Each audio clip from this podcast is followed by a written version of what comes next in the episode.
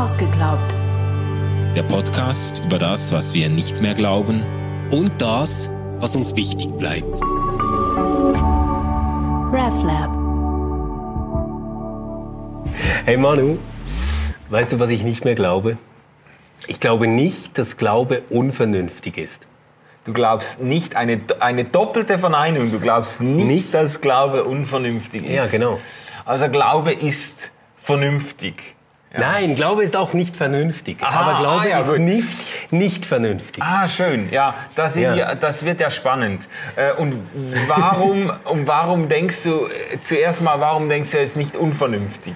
Ich, ich sag's mal so, ich, ich erzähle mal kurz, warum ich dachte, dass er unvernünftig ist. Okay? Ja. Ähm, so nach einer Zeit mit Sonntagsschule, Jungschar und ähm, Teenagergruppe und äh, Konfirmationsunterricht und so, fand ich äh, den christlichen Glauben etwas schrecklich Unvernünftiges. Also für, für mich war das sowas, ähm, schwache Menschen brauchen das, damit die eine Krücke haben, um sich an was festzuhalten und dann hoffen die völlig abstruse Dinge. Also zum Beispiel so, ähm, oh, ist irgendwie ganz traurig, dass ich einmal sterben werde, also hoffe ich einfach, dass danach ein nächstes Leben kommt, wo ich in einem schönen Schlaraffenland lebe. Und So. Also es war so das Erste, wo ich dachte, Glaube ist unvernünftig. Und dann habe ich ja aber irgendwie trotz allem angefangen, Theologie zu studieren und war da völlig fasziniert von einer bestimmten Idee, nämlich der Idee, dass Glaube genau das ist, was wir wählen gegen die Vernünftigkeit, also gegen den Vernunft. Äh, Anspruch, den wir sonst an uns haben. Nämlich, dass wir uns einfach entscheiden, uns quasi in diesen Glauben fallen zu lassen. Und heute würde ich sagen, ähm, nein, es ist äh, beides nicht. Und von beidem hat es aber eine gewisse Wahrheit mit drin. Okay. Und äh, es wäre mir aber sehr wichtig zu sagen, dass ich Glaube nicht dort äh, festmachen würde oder dort finden würde, wo er per se gegen die Vernunft steht. Ja, ja. Also das würde ich leidenschaftlich auch unterstützen. Also ich habe äh, ich hab ja aus irgendeinem Grund auch äh, das Bedürfnis verspürt, Theologie zu äh, studieren. Ähm, aber ich habe auch meine Geschichte so im Blick auf Glaube und Vern- Vernunft, weil ich bin ja in einem Milieu groß geworden oder dann sehr stark, mehrere Jahre ganz stark in einem Milieu drin gewesen, so dieses pfingstlich-charismatische Christentum. Und da war auf weiten Strecken eine ganz große Skepsis gegenüber der Vernunft im Spiel. Also da hat man eigentlich immer wieder Glaube und Vernunft gegeneinander ausgespielt. Also es war auch so, die Bibelstellen waren ganz beliebt. Verlass dich nicht auf deinen Verstand, verlass Okay. dich auf den Herrn und nicht Ja. auf deinen Verstand.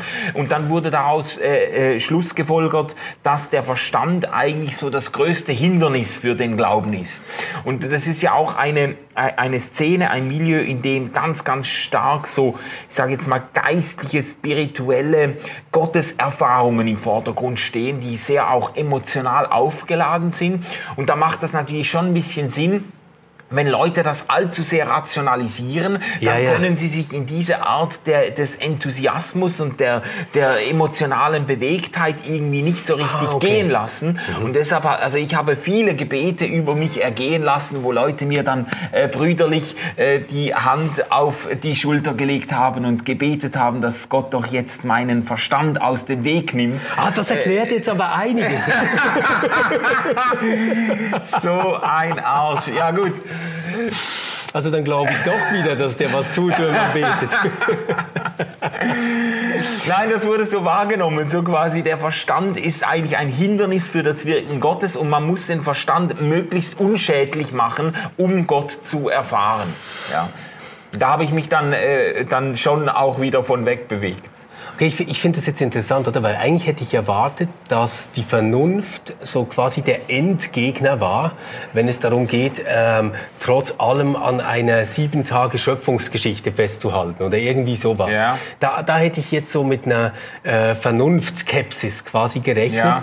Ähm, aber das, was du jetzt sagst, finde ich echt spannend, auch bedenkenswert, ähm, weil da schwingt ja sowas mit. wie wenn du ganz in deinem Kopf bist und alles Ja. immer versuchst zu verstehen, dann verbaust du dir vielleicht eine Möglichkeit, Gott ähm, gefühlsmäßig, emotional zu erfahren. Gut, da ist ja auch sogar eine Wahrheit drin, würde ich Würde ich sagen. eben auch das, sagen, das, das, das hat ja was. Es gibt ja auch eine krankhafte, äh, es gibt ja auch eine Rationalisierung, die als Schutz irgendwie Ja. funktioniert. Ich will etwas nicht an mich herankommen lassen und das kann ja auch, könnte auch die Gegenwart oder das Wirken Gottes sein oder der Zuspruch Gottes oder Ja. was auch immer. Und dann äh, schafft man sich das vom Leibe, indem man es einfach äh, gnadenlos äh, rationalisiert. Mhm. Und das, äh, das, das hat ja sogar eine, das hat ja sogar ein Wahrheitsmoment. Ja, das glaube ich auch. Ich, ich glaube, bei mir hatte dieser Zwist, sage ich jetzt mal, zwischen Glaube und Vernunft ähm, auch ganz hohe entwicklungspsychologische Anteile. Ja, wie meinst du das? Also so dieses Aufbegehren als Teenager mit, ich werde nicht mit den Wahrheiten meiner Eltern leben. Ja, Ähm, ich will quasi hinter den Vorhang schauen und Ja. zeige euch dann, dass da nichts ist, dass das alles nur Pappe ist. Das, das war vielleicht so dieser erste Schritt. Und dieser zweite Schritt, so, da war ich aber wirklich schon fast so, ja, da war ich etwa 20. Ähm, wo ich total angezogen war von diesem Radikalen. Also quasi Ja. so, du hast dieses eine Leben und du entscheidest dich jetzt für etwas und blendest halt das andere aus Ja. und folgst diesem Weg. Und heute schaue ich auf beides zurück und weiß, dass das wahnsinnig glückliche Zeiten waren für mich selbst, weil ich ähm, wirklich etwas hatte, woran ich ganz fest geglaubt habe. Also in beiden Fällen würde ich sagen, ich hatte etwas, woran ich ganz fest geglaubt Ja. habe. Im, Im ersten Fall nehme ich äh, an meine Vernunft, die jetzt da alles dekonstruieren und zertrümmern kann. Ähm, und ich, ich weiß noch, wie ich immer diese Reklambüchlein dabei hatte und mich wahnsinnig schlau fühlte. Ähm, und im zweiten Fall so dieses, dass ich, dass ich gesagt habe, na ja, aber die menschliche Existenz ist halt etwas, ähm, dass man immer auf etwas hin äh, lenken muss, dass man äh, quasi auch opfern muss, dass man unter etwas stellen sollte. Heute sehe ich das viel entspannter. Da hat mir ein Prof aus Berlin äh, sehr geholfen dabei.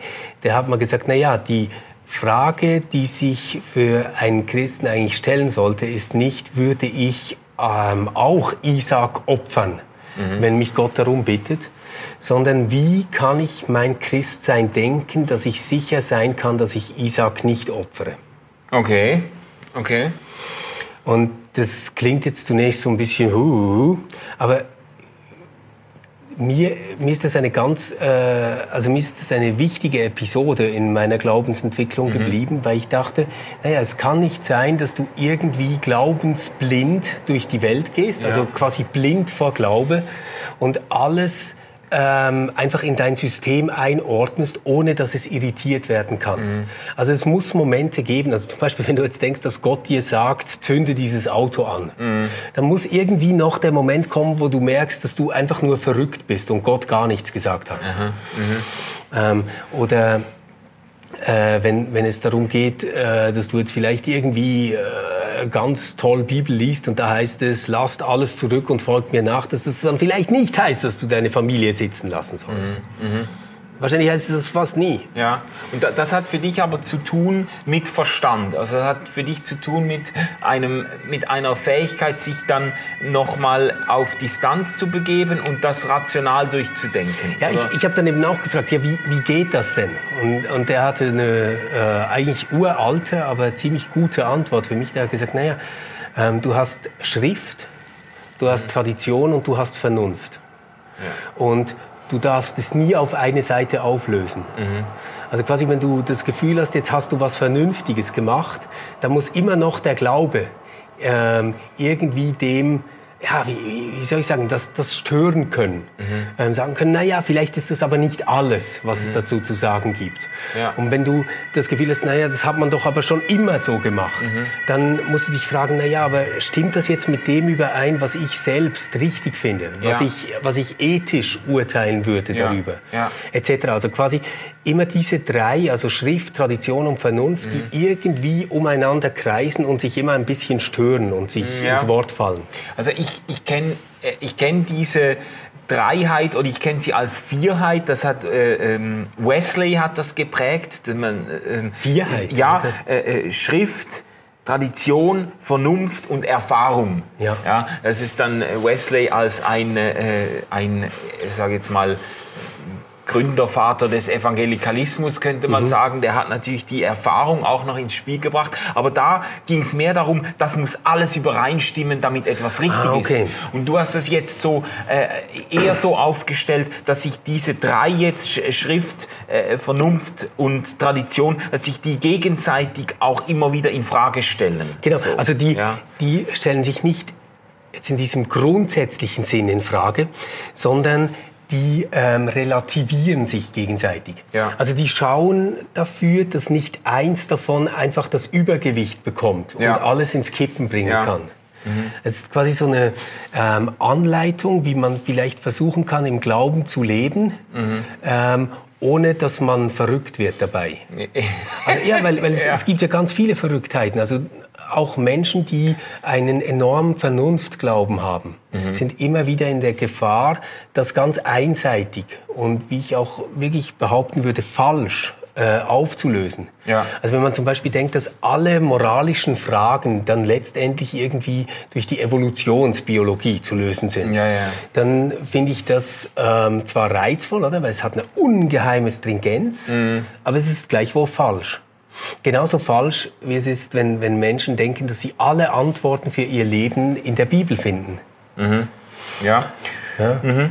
Und, also, und, und äh, natürlich hätte die Tradition das auch. Also wenn du quasi sagst, na ja, aber das haben die Urchristinnen schon so gemacht, deswegen mhm. machen wir das auch so, dann äh, kann, kann das vielleicht eine Motivation kennzeichnen, aber es mhm. darf nicht ein Grund sein, weil in der Kirchengeschichte haben wir auch mega viel Mist gebaut. Oder? Ja, ja. ja, ja. ja.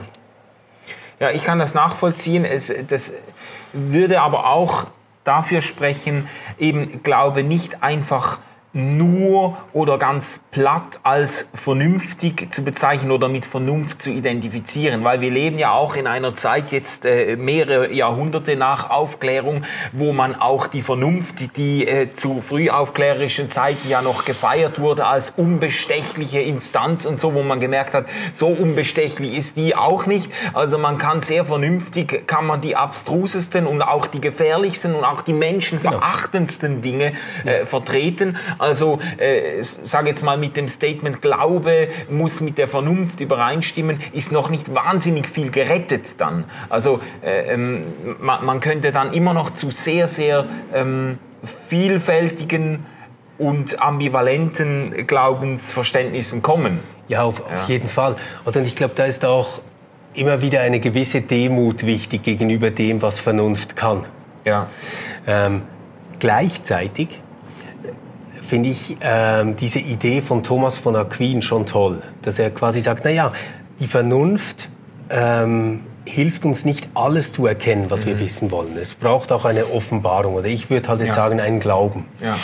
Ähm, zum Beispiel kann mir Vernunft nicht erklären, warum ich jetzt motiviert sein sollte, ähm, mich äh, wie einer, der Nächstenliebe übt, zu verhalten. Mhm. Sondern ich könnte ganz einfach zweckrational auf meinen Vorteil achten. Das wäre ja. auch sehr vernünftig. Ja. Ähm, da glaube ich tatsächlich, dass wir sowas brauchen, äh, das dann über die Vernunft hinausgeht. Mhm. Aber wo ich sehr skeptisch wäre, ist, wenn dann der Glaube inhaltlich quasi Vernunft ähm, ablöst oder ihr widerspricht. Ja. Ja. Und zwar bei Dingen, also zum Beispiel, wenn du jetzt sagen würdest, dieser Tisch, der da steht, ja, ähm, den äh, könnte Gott jetzt einfach wegnehmen. Mhm. Und wir beten jetzt dafür und der nimmt ihn weg. Dann wird er ihn halt nicht wegnehmen. Und der Tisch steht halt immer noch da.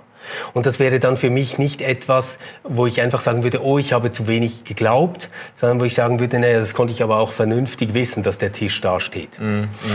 Und da unterscheide ich dann schon zwischen Dingen, von denen ich sagen würde, die können wir wissen. Und mit Wissen meine ich solche Sachen, die wir intersubjektiv mhm. ähm, teilen können und uns immer einig sind. Also hängt da ein Schild, ja oder nein? Mhm. Und dann können wir es anfassen, wir können es anschauen, wir müssen es danach wieder putzen. Ähm, genau. Deswegen warst du so nervös jetzt, gell? ähm, aber, aber wir, wir können uns darüber verständigen, dieses Schild ist da. Aber wenn, wenn ich jetzt sage, hey Manu, heute Morgen ist unser Studio voll von der Liebe Gottes, äh, dann kannst du auch sagen, äh, nein. Und ich kann es dir dann schlecht zeigen. Mhm. Mhm. Also es sind für mich wie zwei verschiedene Dinge. Ja, also wir, da haben wir uns schon öfter drüber unterhalten. Da bin ich, ich bin da nicht so, ähm, ich mache da nicht so einen, einen kategorischen äh, Unterschied ähm, zwischen Dingen, die wir ganz sicher wissen können und Dingen, die wir nicht wissen können. Aber da, das, das wird uns jetzt, glaube ich, abseits, ins Abseits führen. Äh, wichtig finde ich schon so diese Intuition, der, der Glaube, äh, der, der Glaube sollte sich nicht auf Kosten oder als, als Antithese zur Vernunft genau. aufstellen. Ja. Das ist äh, ich, ich, eben, ich habe das erlebt, wie das herauskommt. Also ich habe äh, Zeit, also ich habe ich habe Zeiten erlebt äh, oder Milieus, in denen dann Noah gepriesen wurde als Glaubensheld, weil er eben quasi im äh, ähm, regenarmen Wüstenland ein großes Schiff gebaut hat und ja. alle haben gesagt, der ist verrückt, der hat nicht mehr alle Tassen im Schrank und äh, haben ihn ausgelacht, bis der Regen kam. Und das mhm. war dann so ein bisschen der Slogan, äh, Glaube, äh, äh, die werden dich immer für verrückt halten, mhm. wenn du glaubst, bis der Regen kommt. Ähm, ähm, ergo je absurder, dass äh, Außenstehenden mein Leben und meine Taten erscheinen, desto äh, stärker das Anzeichen, dass ich auf einem guten Weg bin und so. Und das ja. würde ich jetzt so nicht mehr unterschreiben, auch, auch wenn ich natürlich sagen würde, ähm, äh, glaube, ist nicht gegen die Vernunft, aber Glaube ist auch, äh, übersteigt auch die Vernunft. Glaube ist auch irgendwo, ähm, äh, erschöpft sich nicht in dem, was wir vernünftig äh, begründen und äh, schon gar nicht beweisen können. Für mich fängt Glaube ganz oft erst dort an, wo ich weiß, dass ich etwas nicht vernünftig begründen mhm. oder wissen kann. Ja.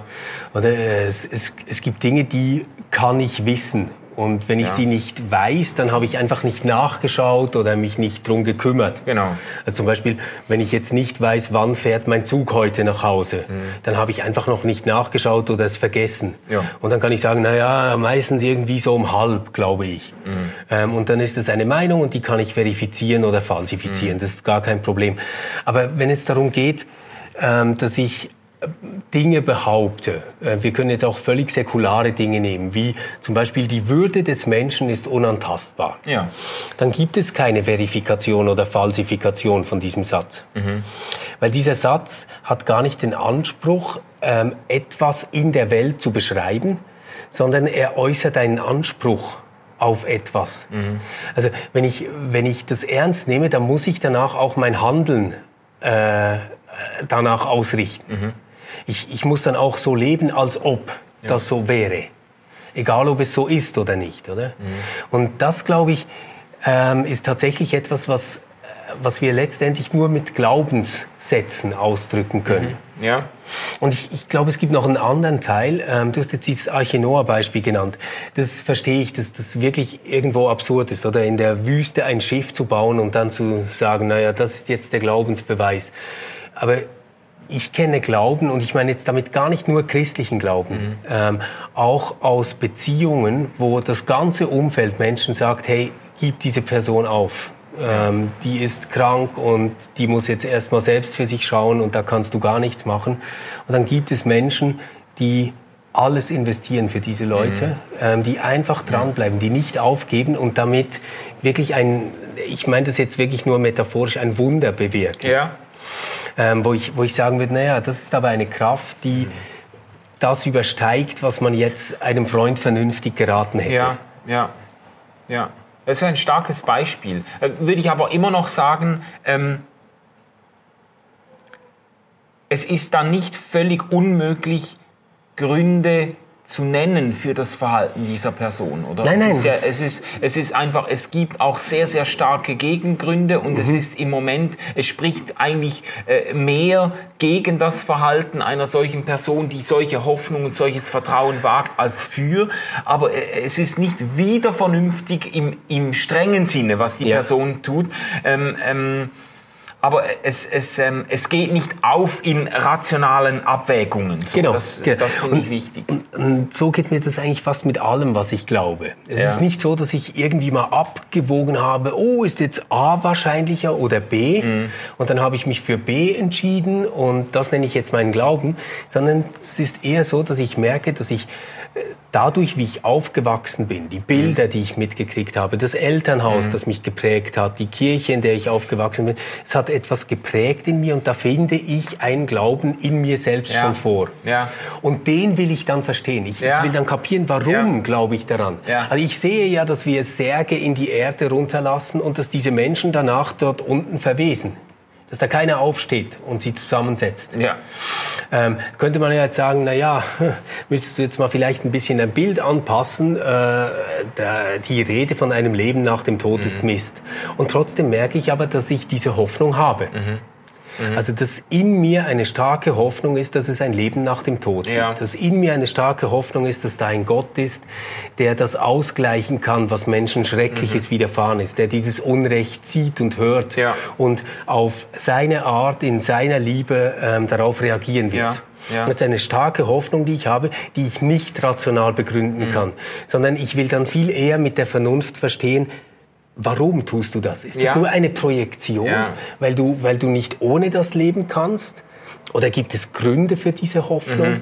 Und was macht diese Hoffnung mit Mhm. Ja, dir? Oder so? Also das, das ist ein interessantes äh, Statement oder eine interessante Problemlage jetzt auch im Blick auf die Rolle oder Aufgabe oder Bedeutung von Theologie auch. Ja. Also weil Theologie ja äh, so quasi die, die rationale Durchdringung oder Aufarbeitung oder Reflexion des christlichen Glaubens ist. Und ich glaube auch, so wie du es gesagt hast, würde ich sagen, sie kommt eigentlich immer, äh, äh, immer ähm, als zweites. Es ist Genau. immer etwas Sekundäres. Also äh, es, äh, mi- mir begegnet, natürlich äh, kann man sagen, Gottes Erfahrungen oder auch was man mitbekommt aus, äh, von seinen Eltern und so weiter, das ist ja nicht irrational per se. Mhm. Aber es ist wie, der Glaube hat etwas, was mich einnimmt, was mich ähm, in Beschlag nimmt und worüber ich dann in zweiter Instanz nachdenke. Genau. Und da ist es mir dann aber wichtig, dass es Gründe gibt für das, was ich glaube. Und da, da hat dann der Verstand auch irgendwo eine,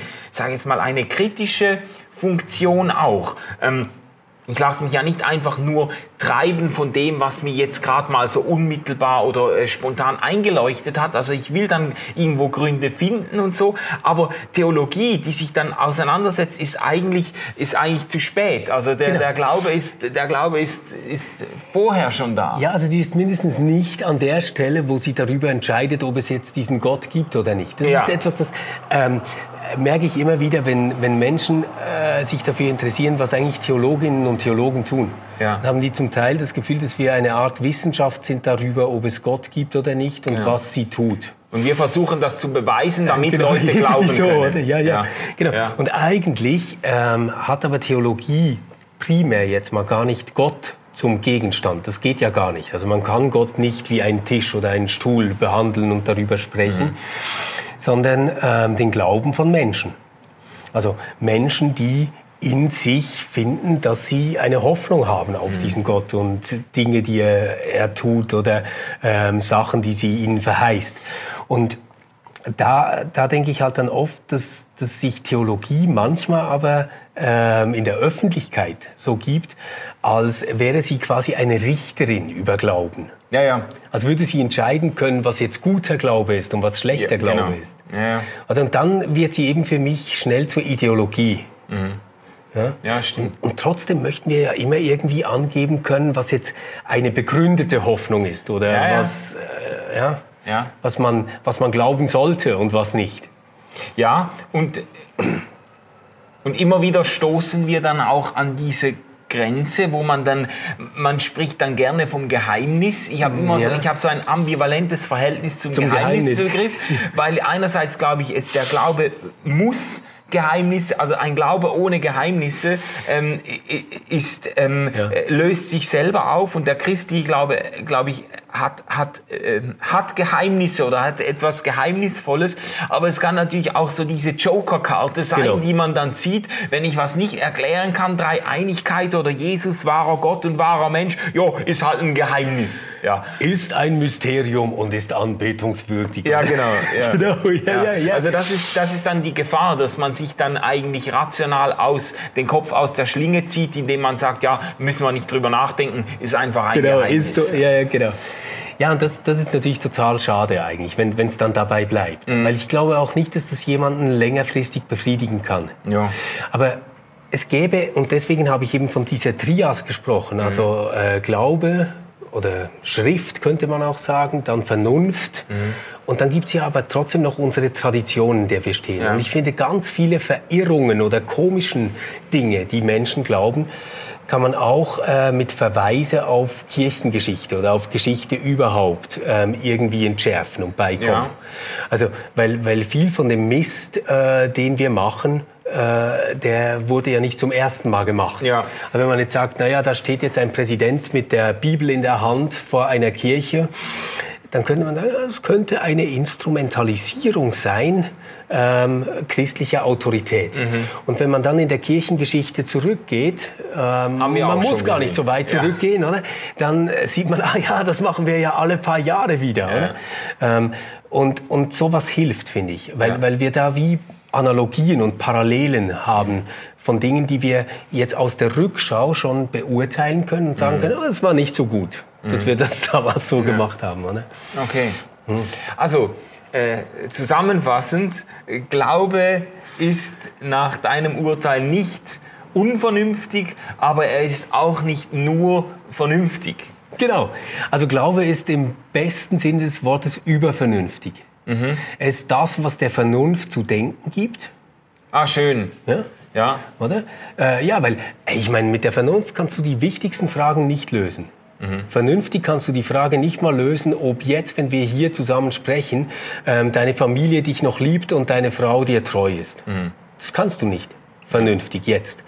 Ähm, und, und schon gar nicht, ähm, ob du ein Leben hast nach diesem Tod und ob irgendein Gott diese Welt liebt und lenkt Ja. ähm, oder ob das alles einfach ein grausames Schicksal ist. Das, das kannst du alles nicht wissen. Und trotzdem sind das die ganz wichtigen Fragen. Und deswegen würde ich sagen, ja, also diese Hoffnung, die in uns ist, das ist quasi das Erste und die gibt der Vernunft Ja. zu denken. Ja. Eine, eine Vernunft ohne eine solche Hoffnung, ähm, das, das wäre eine ziemlich blinde Vernunft, Ja. äh, die, die man eigentlich auch ganz gut an eine Rechenmaschine abtreten könnte. Ja, also das war unsere Folge zum Thema Ist Glaube vernünftig oder mit dem zum Statement Ich glaube nicht, dass Glaube unvernünftig ist. Uns interessiert, was du zu sagen hast äh, zu dieser Frage. Hältst du Glauben für vernünftig? Hältst du ihn für unvernünftig? Welche Gründe gibt es für deine Überzeugung? Welche Erfahrungen hast du selber gemacht? Wir wollen von dir hören. Du kannst auf äh, Facebook, auf äh, RefLab äh, Kommentare schreiben und wir möchten auch darauf reagieren in einer, einer Zwischenfolge nächste Woche und äh, Fragen, die uns auf den verschiedenen Kanälen zugespielt wurden, beantworten oder mindestens ähm, äh, versuchen darauf einzugehen und freuen uns sehr, dich dann wiederzusehen. Tschüss. Tschüss zusammen. RefLab